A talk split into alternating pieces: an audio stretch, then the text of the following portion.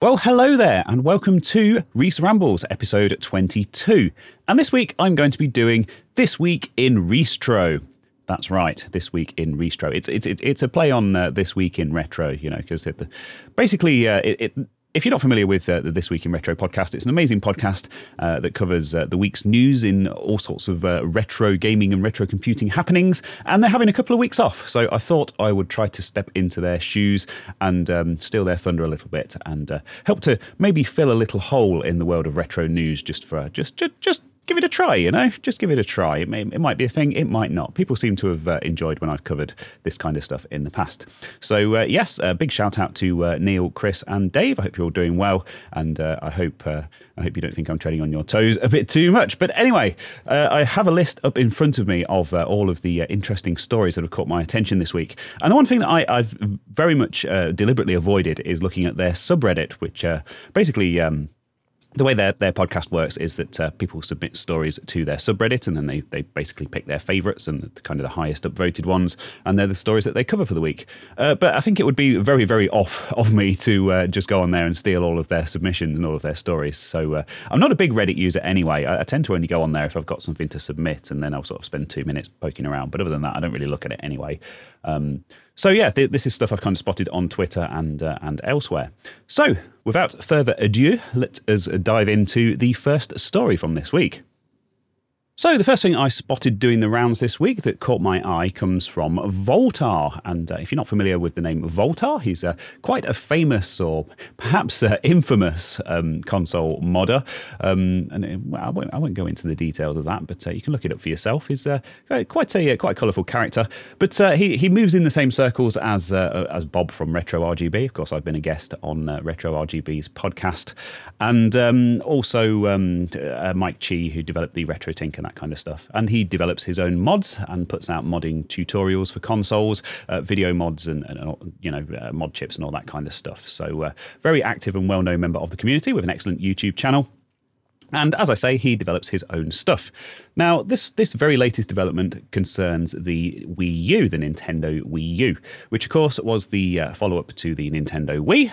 Now, you might think, well, that's not retro, is it? The the Wii, you know, I, I was in college or university when I had a Wii. That's uh, you know, the Wii U didn't come out until like 2012. But um, I think you have to bear in mind that, uh, that there's a lot of people out there who are, you know, uh, driving cars and, and buying houses and, and, getting married and, and all that kind of stuff, uh, for who the uh, the Wii would have been their very first console. Um, you know, it, it's a long time ago. I, I hate to say it, but uh, a lot of us are old, and, stuff that feels like it was yesterday was uh, was a very long time ago. And I don't think we're in a position to gatekeep what other people, you know, are allowed to consider to be retro or not. So I'm going to cover it. Um, so basically, uh, the, the, Wii U has a, a, bit of an inherent fault with the uh, NAND flash memory in that it's failing. Uh, and this memory w- was used internally in the console to store the operating system and, and various other kind of important core files. And yeah, it's it's it's failing due to age, and these consoles are just stopping working. You know, you, have got a perfectly good console, and um, go to turn it on and it's just completely dead to the world. And it's because the NAND has failed.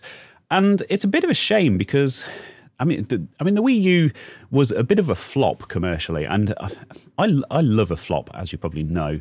Um, but it, it, was also it's also quite a good option for Wii owners because it has a HDMI output and uh, you know various stuff like that. It's, it's fully compatible uh, with all of the original Wii games, and the the innovation that came with the Wii U, uh, kind of over and above the original Wii, um, was the controller. So it had um, it had like a separate tablet type controller with the controls at the side, kind of similar to the Switch nowadays.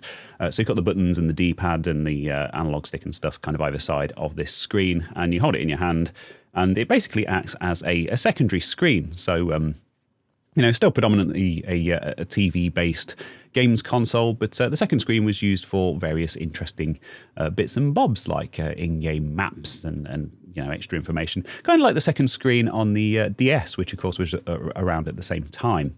And uh, yeah, as I say, it's actually kind of a somewhat desirable console because it has HDMI output, which the original Wii doesn't. So obviously, it's compatible with all your new monitors and TVs and things.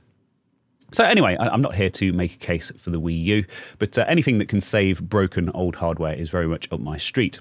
So what Voultar has done with this NAND recovery kit is uh, it's, it's basically a solder-in uh, modification, uh, very easy to fit, just a couple of points to solder, and it replaces the internal NAND memory with a micro SD interface. So you can basically, if you have a Wii U that's still working, you can use this uh, this device to dump the original NAND onto a micro SD card. And if you have one that's dead, um, you can go out and you can find that somewhere uh, on some some kind of uh, grey uh, website wherever. I'm sure it's all out there. And uh, you can drop it onto the card yourself and you can you can actually bring it back from the dead with this mod and uh, like I say, it's a relatively simple thing hardware wise, but uh, really, really important for the, the preservation of these consoles. So uh, my hat is off to uh, to Voultar for, for developing this thing. And it's for sale for uh, $31.80. Bit of a strange price, but um, there you go. Uh, so, yeah, only $30 to bring your dead old Wii U back to life. And um, yeah, added to his range of uh, excellent console mods. I see he's doing stuff with the uh, with the SNES at the minute. He's de- developing a, a quite quite a revolutionary looking video mod for that, which looks really cool. Uh, just gets like super crispy video output from that, and. Um, I I think perhaps most relevant to me is the N64 RGB mod, which uh, is is another video mod for a Nintendo console.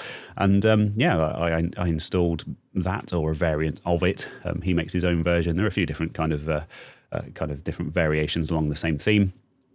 And I installed one in in my N64 in in a video very recently, and uh, I was really happy with it. So really cool mod. So yes, if you have a Wii U uh, that is dead because of the NAND memory, and you want to bring it back to life, or perhaps you considered buying one, um, you know they're, they're really super cheap at the moment. Uh, perhaps because they they kind of have this reputation for failing failing and being sort of very flaky.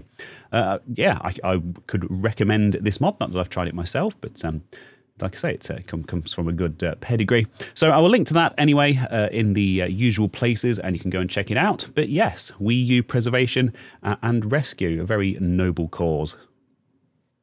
My next item is an item of clothing, believe it or not, or, well, shoes. I mean, shoes count as clothing, don't they? Yeah. Or sneakers or trainers. Um, yeah, this, this is going to get confusing pretty quickly. But um, yeah, uh, this was posted by a user called WSTLR, who's a regular over on the RMC Discord server. Uh, shout out to you. And um, there was a bit of a discussion around it at the time, but of course, as is always the way with Discord, uh, things very quickly moved on. And I wanted to share this because I thought they were really cool. So, uh, thank you very much for uh, inadvertently providing me with some content for Rees Rambles this week. Uh, it's very much appreciated. I don't know if you're a listener, um, but there you go. So, this is a listing on the Sotheby's website. Now, you've probably heard of Sotheby's. They are uh, a big auction house known for their fine art auctions and uh, you know really high value, uh, fancy stuff.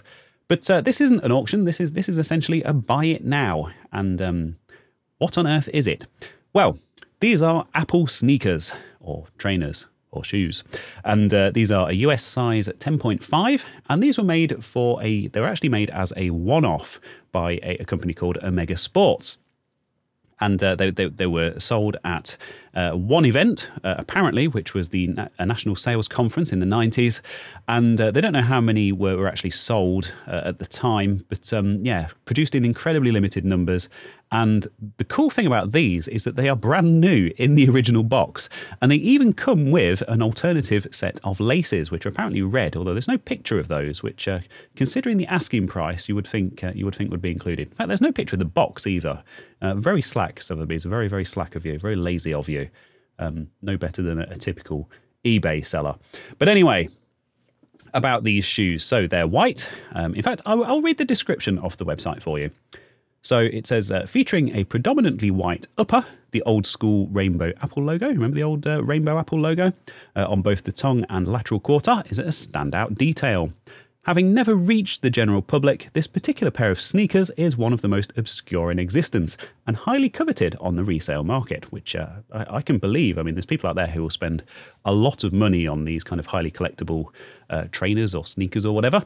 And, uh, you know, there, there, are even modern companies making them who will deliberately produce very limited edition uh, versions for these collectors and they'll keep them pristine in the boxes uh, on the shelves and uh, I guess as a kind of investment.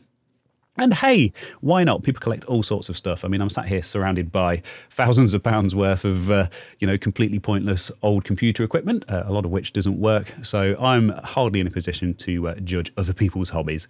But why not?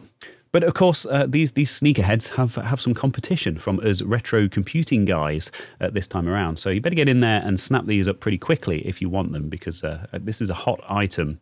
They come with uh, complimentary shipping. Uh, I don't know if that includes international shipping. I would hope so, uh, but it doesn't include uh, sales taxes and customs duties and that kind of thing. So you just have to watch out for that.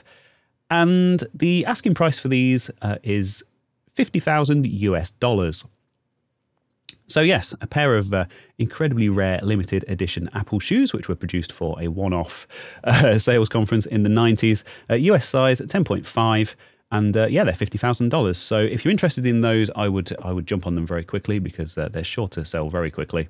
And uh, I, I, sh- I, should also I should point out that they're not eligible for return. So um, if you buy them and they don't fit, um, unfortunately, you're not allowed to return them. I'm not quite sure how that works here in the UK because I'm pretty sure the uh, distance selling regulations would uh, would have something to say about that. But there you go. So yeah, Apple trainers from the mid 90s, uh, 50,000 US dollars. I will link to those in the usual place if you're interested. And if you do buy them, let me know down in the comments. So, from shoes to actual retro hardware, and believe it or not, the actual dictionary definition of retro, as in something brand new in the style of something old, uh, rather than the uh, kind of bastardized version of uh, retro that we use in our hobby to refer to actual old stuff. But um, We've already had one debate so far, which is uh, as to whether the, the Wii can be considered retro. Uh, so let's not get into the other big uh, raging retro debate as well in uh, in the same episode, um, because ultimately, um, as long as we all know what we're talking about, does it really matter? So yes, moving swiftly on from that uh, minor diversion, uh, this is the Heber Console 8, which was announced just a couple of days ago, and this this thing looks really cool. So uh, Heber in, in the world of retro gaming, I mean, Heber have been around for years, and um, they're, they're probably the reason they've kind of come into the public eye in recent years is, of course, because uh, for, uh, because of Neil from RMC, and uh, basically they're his landlords for his uh, his new cave uh, museum that he's that he's building. But um, they are an electronics manufacturer, and uh, they have a gaming provenance that goes back years and years uh, making electromechanical stuff and um, you know uh, stuff for like fruit machines and gaming machines and then you know like grabber machines and all sorts of stuff really cool stuff and it's all designed and made in the UK as well which is really awesome and most recently, uh, of course, uh, probably best known for the MiSTer Multi system, which was a fantastic uh, console multi multi-system console uh, built around the around the MiSTer project, of course. But um, that's not what we're talking about today. We're talking about their very latest project, which uh, has literally just dropped. Uh, and it, as I say, it's called the Console 8. So, what is the Console 8? Well, this this is based around an open source uh, project again, uh, and this this is a, a, project by a guy called Bernardo Kastrup from uh, the Attic, which you prob- you may well have seen may well have seen around. He's, he's very uh, prominent and, and very kind of active in the retro community. And a couple of years ago, he designed a system called the Agon Light, which was a uh, it, it's a self-contained Z80 or Z80, but uh, no, we're British here. We're going to stick with Z80. Uh, it's a, a, a Z80-based uh, computer which boots into BASIC. And it basically works the, the, same way as those old computers that we all had sort of back in the 80s, like the BBC Micro and that kind of thing. In fact, it is very much inspired by the BBC Micro and it, it runs BBC Basic, which many people um, consider to be you know one of the best versions of, of basic that were around at the time. Um, and i certainly wouldn't disagree. And it uses a real z80 hardware uh, cpu on there. You know it's, it's not like an fpga or, or emulation or anything like that. And the project is completely open source so there are various different kind of spins and takes on this architecture. Um, he's put all of the hardware designs and uh, you know schematics and and software and stuff out there as open source, which is really really cool. And uh, yeah, Heber have picked it up and they've made their own consoleized version of it. I guess kind of similar to uh, how they did with the MiSTer Multi system. So there's a, a, vertical stand for this thing, and um, it has it has two DE9 uh, joystick ports on the front and it's very much designed for uh, kind of console for, for, for, kind of a gaming experience. Um, obviously, it still runs basic and everything else, and you can still use it as sort of originally intended, as as per the Agon Light. Uh, but I, I think uh, I think the angle that they've kind of gone for on this is, kind of as a, a plug and play eight uh, bit, 80 style games console, which is really cool. And um, of course, as is to be expected uh, with Heber, they've designed a really nice 3D printed enclosure for it. Uh, they're one of the best in the business when it comes to 3D printing stuff, so really nice finish, uh, really nice design on that. And yeah, you can you can hook it up to your modern TV with a uh, you know USB keyboard and everything, and you can get on there and you can start hacking about with BASIC and writing your own games, and then you can plug in an Atari compatible uh, nine pin joystick and play those games, and um, you know, all with the, the, kind of the, the all of the uh, ease of use and, and, accessibility of an 80s uh, system running basic, but uh, with all of the kind of nice modern conveniences and reliability uh, and compatibility with uh, you know modern TVs and that kind of stuff as well. So really, really cool project. It looks really awesome, and I was. I hate to admit this, but I was actually offered an Agon Light back when they were very first uh, launched, and my channel was still relatively small. And um, I, I, followed um, I followed the Byte Attic uh, Bernardo on Twitter for a very long time, and he's followed me, and we, we have had some sort of uh, you know uh, have commented on each other's stuff and are aware of each other. And um, yeah, when he was trying to get this thing off the ground, he actually offered one to me, and um, I, I, actually turned it down because I didn't think I could do it justice. Um, I, hate accepting stuff just for the sake of accepting stuff to cover it on the channel, and particularly if I don't feel qualified to really sort of talk about it. So I don't, and it, it, I kind of regret it. But at the time, obviously, of course, it was brand new and there wasn't really any software and stuff, and I would have had to have uh, like coded my own stuff on Basic to, in Basic to kind of show off. Um, you know the, the capabilities of, of, the system and stuff. And um, there were just other people out there who were better qualified to do that. And when those when those videos kind of started to appear, um, I, I, was actually quite pleased that I, I did turn him down because um, you know I, I, just think they did a, a much better job of, of, showing off kind of what, what the whole platform was capable of. But anyway, uh, the, the, that's just a personal anecdote. This is uh, this is certainly uh, not about me. So if you've kind of been eyeing the uh, Agon Light ecosystem uh, from a distance for a while and, and kind of been uh, pondering uh, whether to sort of get into it, and whether to dabble with it. Uh, yeah, it looks like Heber's uh, Console 8 would be a very good starting point for that. Um, very much how I was with the MiSTer, in fact. Um, you know, it, it's a project I've been following since the very early days, and there's so many different options out there. And then they just made this thing that was kind of packaged up that uh, was, was, was basically plug and play. And I thought, oh, actually, now is the time to get into it. And it's certainly not a decision that I regret. I mean, I, I play with my uh, multi system all the time, and um, yeah, it's a really great system. Uh, so I think I may well be picking up one of these console 8s as well. And uh, getting into some of the games that have been written for the Agon Light platform. So, uh, yeah, I'll probably be doing a video on that at some point. And of course, uh, as with everything else covered in this ramble, and I know I've already said this a couple of times, but I'm going to say it every time, uh, that will be linked in the usual places for you to go and check out. And finally, some rather unfortunate news uh, from the world of retro.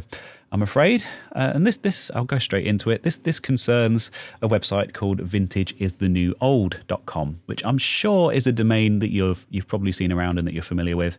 And I saw this pop up on Twitter uh, earlier this week, and I, cl- I clicked on it, and instantly recognize the website, you know, the, the banner at the top and everything. Uh, it's a website I've come across plenty of times over the years. Uh, some really great, um, you know, reviews and articles and things uh, covering the world of the world of retro and the world of vintage uh, gaming. Uh, loads of different platforms covered. Uh, started way back in 2011. Now you might think, way back in 2011, that's that was like yesterday, but uh, it was 12 years ago, which is a, a bloody good run for any blog, and um, it has grown into uh, grown into a team of people, and essentially the, the post says, and there is there is unfortunately another rather nasty uh, sting in the tail as well, which I, I can't I'll, I'll also talk about um, a bit later on, but. Um, basically the, the post here from Paolo uh, basically says that um, basically the, the fun's gone out of running the website. That uh, it, it, you know in, in, in the early days he um, you know had had a really great community around the site and people used to kind of uh, respond to stuff and they'd have a, regulars and that kind of thing. I mean I'm kind of reading between the lines here and he's absolutely made it clear that he's not blaming the community. Um, it, it's just that things have changed over over that span of time. Um, but essentially, the, the engagements kind of dropped right off on the site. They're still getting good, good, you know, clicks and, and views and, and plenty of uh, sort of traffic to the site, people reading the articles. But um, the one thing that he really enjoyed from from running the site is um, you know, responding to people and uh, and talking to people and, and, kind of having that back and forth with the community. And that aspect has, has died off over the years, and it's basically uh, meant that the site's kind of become a bit of a chore for him and, and, le- and less of a creative outlet and, and less of a fun thing. And um, yeah, just just kind of going through the motions, which is is quite a, a, common story, I think, in, in the world of sort of creators and, and creative stuff and, and writing. And um, yeah, you know, if it gets to the point where the where the fun goes out of it, um, then uh, then why should you feel obliged to keep putting stuff out there for free? So, totally understand that. You know, it's quite quite sad to see one of these big names uh, that's been around for a very long time throwing in the towel, but. Um, I suppose it's uh, it's the honourable thing to uh, to to make that decision and, and make an announcement and, and, draw a line under it, and uh, you know move on to uh, hopefully more interesting and more fun projects. So um, yeah, just uh, obviously wish them all the best for the future. I'm sure uh, I'm sure whatever uh, Paolo and the team come up with uh, will be good. But um, yeah, there, there, there, there, was also a bit of, of nastiness as well. So um, they they have an annual uh, writing competition where they, they basically ask people to submit articles uh, for the website, and it, you know it, it's all a bit of fun. But there are prizes available, and um, you know the, the, the prizes aren't, aren't, hugely valuable or, or, anything like that, but uh, just a sort of a token thing for to recognise people's efforts and um, like I say, a bit of fun. But um, after they'd uh, after the, they'd taken the decision to, uh, to, kind of shut this thing down, um, they announced the the winners of this year's writing competition. And uh, had a, a, really nasty email from the person that, that came in third, uh, which it's absolutely mind boggling. And he's actually posted it here. Um, and I don't know if I should read it out. Should I read it out? I think, yeah, let's read it out. So uh, the, the person that came in third place has sent this email, and uh, it's it's censored on here, so I, I shall censor it. Um, and it says, "I'm not interested in the prize, mate. Take my story off your website. Go star star star yourself and your biased judges too." Dot dot dot. You let that pretentious moron crapping on about staring at a oh, that's that's that's not a censored word. Uh, title screen and some Aussie pirate beat my story. At least my work was structured like a star star star story. I know your star star star was a scam. Remove my story from your piece of star star star website. Now, obviously, that's someone who's. Uh, I mean, you know, they, they claim they're not interested in the prizes and stuff, but that's crazy. I mean, if you're submitting stuff to a writing competition like this, I presume it's because you have an interest in writing and, and, you know wanting to write articles for websites and magazines and that kind of thing.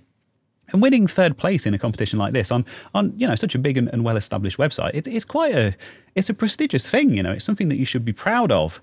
And I mean, I don't know who this person is. I haven't read the entries and stuff, but um, if that's your attitude, you're not going to make it in, in the world of writing. I'm sorry, but um, you know, you you have it, it's a community, and the world of retro gaming and retro computing, you know, it's a small community. Everybody knows each other, and um, you know, getting angry about stupid stuff and um, attacking people personally is uh, it, it's not going to get you anywhere. I'm afraid. So um, hey, but uh, yeah, obviously that's kind of cemented the uh, the decision in their their minds that uh, shutting down the website was the right decision to make, and um, I can't say I blame them. Um, you know, unfortunately, uh, I mean, I, I, used to run a, a, retro gaming blog years and years ago, which uh, I'm sure is a story I will tell at some point. But um, we used to get all sorts of kind of angry and nasty people, and um, it, it is what it is. But um, you know, it's it, it's kind of it's hard not to take it personally, and uh, yeah, it's uh, it's one of those things. But um, anyway, yeah, part of the story, um, not uh, not part of their decision. Apparently, the, the decision had already been made, but uh, like I say, just confirmed in their minds that uh,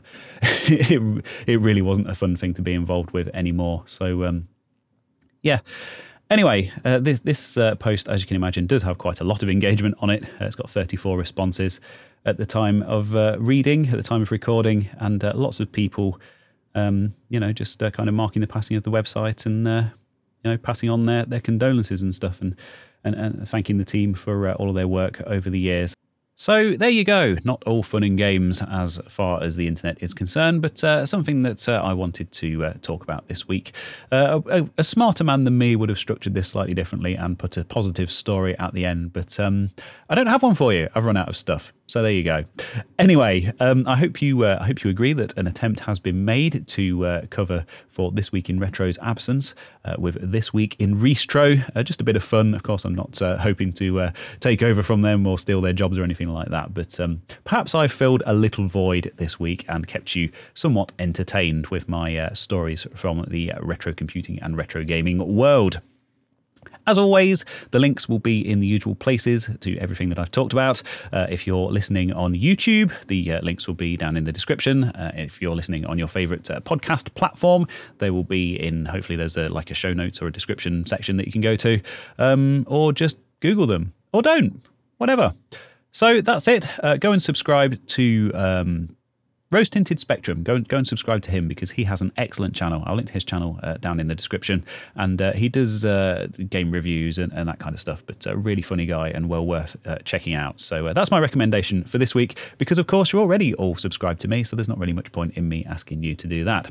Thank you very much for listening, and uh, yeah, big shout out to the TWIR guys, and looking forward to their triumphant return. Bye.